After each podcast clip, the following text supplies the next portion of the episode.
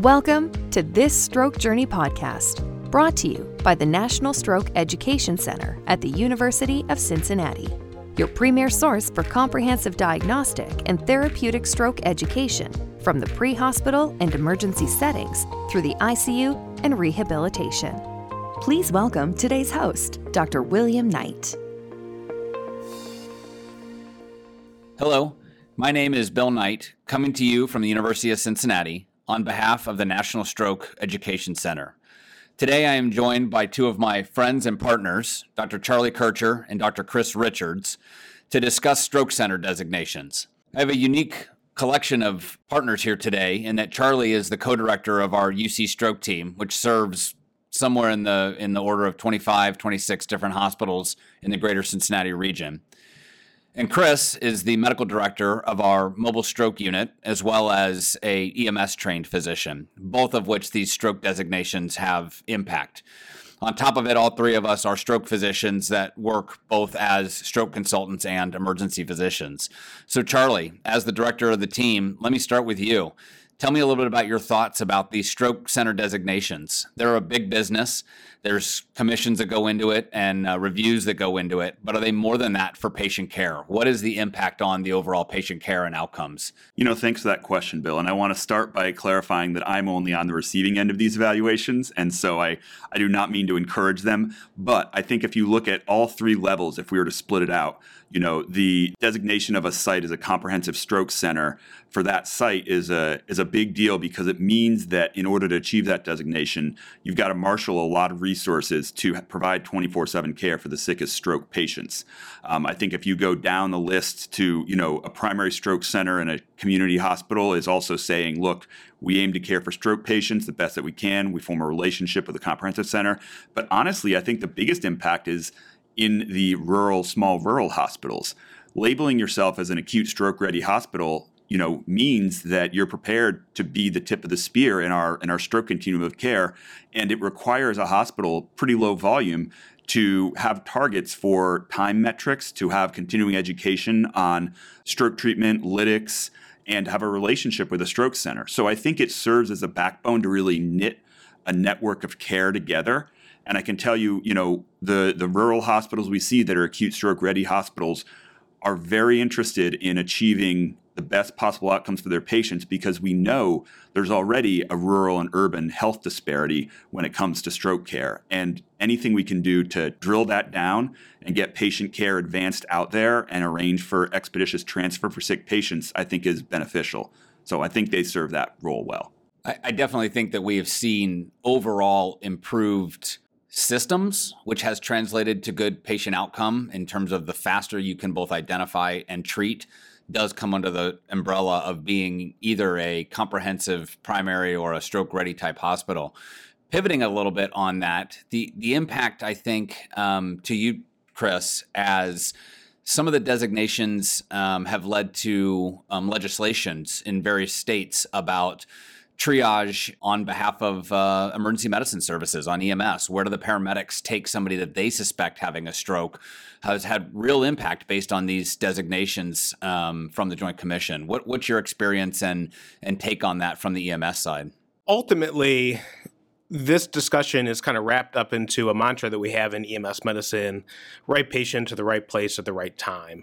And when it comes to stroke center designations, acute stroke ready, primary thrombectomy capable to comprehensive, it really gives me, as an EMS medical director setting pre hospital care protocols, a true sense of what the capabilities are of the hospitals in my system. And so I can construct protocols to and education for my EMS providers based on what I know is going to be able to be offered at the receiving hospital when it comes to the suspected acute stroke patient.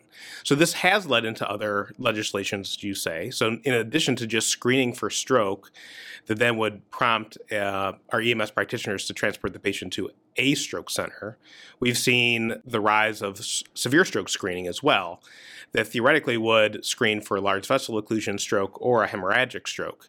Now, of course, there are limitations to all of this, and it really emphasizes the importance of a network of stroke care. But that legislation that helps direct some of our work in that space um, is all predicated on an external certifying agency letting us know what the protocols are in place, the quality improvement metrics are, are recorded at our receiving hospitals, and gives me, as an EMS medical director, a sense of what's happening to my patients after they're in the back of the ambulance. I think one question that I have to all of this then is what's the point of having the three different levels? Why not just take all the patients to the highest level, the comprehensive stroke center? And, and maybe we can a- end on that question for each of you. If I can kick it back to Charlie first, and then and then finish with Chris. Why not just take everybody to a comprehensive stroke center?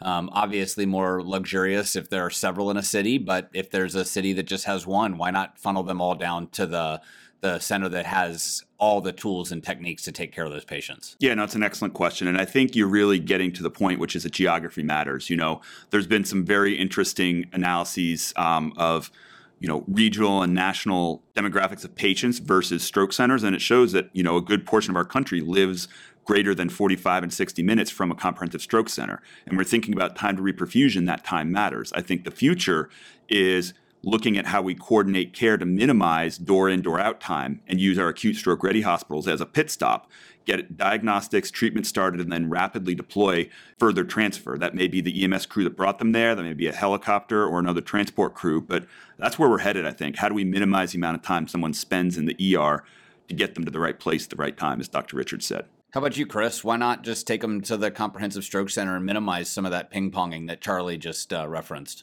Well, I think it's important to, to recognize that primary stroke centers can do a lot for a lot of ischemic stroke patients. And sometimes that actually would is the preferred place, um, not only for the patients, but also for the overall stroke system of care and the, and the, and the hospitals themselves you know, for a for a routine stroke, and no stroke is routine if, if you're affected by it, but for ischemic strokes that have a low to moderate NIH scale that have got that have gotten TPA that are not going for a surgical procedure that maybe don't need neuro ICU level of care for a week, the primary stroke center really is the best place for that. It's best for the patients. They're closer to their families oftentimes at the primary stroke center. And lastly, the comprehensive stroke centers, they only have a certain number of beds. So if they are taking um, transfer after transfer for patients who have received TPA that could otherwise be treated at a primary stroke center, that really does kind of gum up the works a little bit when you're trying to get that patient with a large vessel occlusion to that highest level of care. I couldn't agree more. In addition, I, I think that what we often see when some of the, the more citywide and local community centers become primary stroke centers, it's also better for the patient in that that's where they get their care. Um, that's where all their other physicians and consultants are, and the better integrated care happens even outside of that single diagnosis of stroke. And so I, I couldn't agree with you more. Well, we are out of time today. I, I, really appreciate this discussion. Obviously, we could we could have a, a far more in depth conversation about the different stroke center designations. It's uh it's certainly new to to our world, having been around several years. Um, I appreciate you joining me today to talk about them, uh, Charlie and Chris. And uh, this is Bill Knight from the University of Cincinnati signing off on behalf of the National Stroke Education Center. Thank you. Thanks for listening today. This Stroke Journey podcast is a collaboration between the National Stroke Education Center, MCRAG International, and MedEd on the Go. For more comprehensive, high quality educational resources for healthcare professionals, please visit strokejourney.com.